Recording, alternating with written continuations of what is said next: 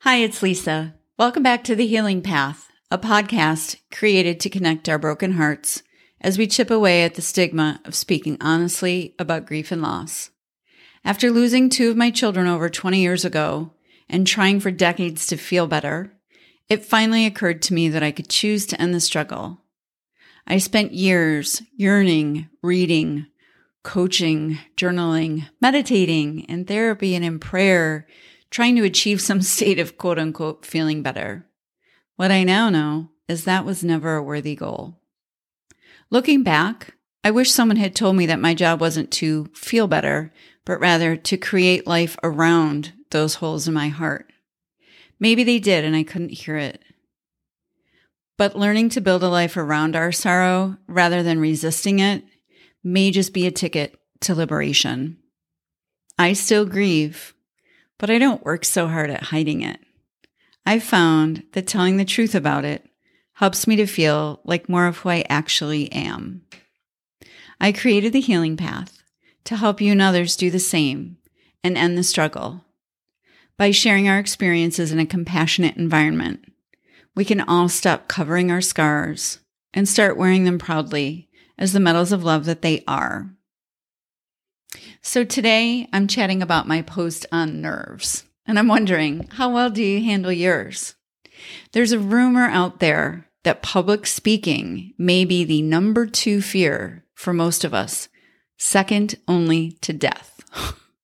One of the reasons is that when our nerves start to work, our physiology takes over and it can be hard to control. But professionals in many fields don't try to control their nerves, they channel them, they embrace them. Nerves, quote unquote, are truly our natural nervous systems kicking in to help us do what we are built for as humans to get to work. Think of a time when you were nervous. What happened in your body? Fast pulse, shallow breathing, increased blood pressure, flushing of the face, dry mouth. All of these may describe symptoms of fear. But if we think about it, they also describe what happens when we are excited. Now, think of a time when you were joyful, over the moon with happiness. What happened in your body then? Was your leg shaking? Were you breathing fast? Was your heart racing? Felt your blood pressure go up? Sounds about the same as being nervous, doesn't it? That's because it is. And professionals across all industries know this performance secret, and they use it to their advantage. When the sweaty palms show up, when the heart is beating out of the chest, and they can't catch a breath, they don't shrink in resistance. Professional performers at the tops of their games, whether skiing in a competitive slalom race in the Olympics or speaking to a group of investors, do not interpret these physiologic changes as a threat, but as a sign that something fantastic is about to take place. Declaring the simple mantra, I'm excited, or let's do this, can assure the brain that the body is performing exactly as it has been trained to do. As usual, accepting what is rather than resisting it is a powerful habit to undertake. In this case, it's the difference between trying to talk our bodies out of their natural course and letting them rip with the magic they were built with. Next time you sense your physiology taking over, try interpreting this as a positive sign that, hey, this is getting exciting, rather than, oh no, I'm so nervous. Watch your body and your mind carry you handily right across the threshold of your performance goals when you're able to embrace the excitement.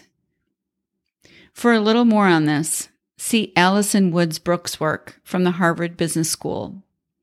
There is a link to her work in the actual post on lisamcfarland.com. And this topic, it really does tie into the intro that I share at the beginning of the podcast about creating life around our empty hearts. When someone dies, we're left with a hole. And again, I spent so much time and energy trying to fill the holes and realized at some point you can't. They don't. They will not be filled. Our best hope, or at least in my experience, is to create life around the holes to try to help them uh, not seem so overwhelming. And if grief is all that we have, that's all that, you know, we live out every single day. So trying to build around that and not resisting it um, is helpful both when we're nervous slash excited and also when we're grieving. So I hope this is helpful. I thank you for joining me for this episode of The Healing Path. I do hope you'll visit lisamcfarland.com for that link on Alison Woods Brooks' work from the Harvard Business School. And also, I'm happy to share that our digital support community, scars2medals.com, will be launched early in 2022. Until then, stay present, stay grateful, and stay healing. Thanks for listening.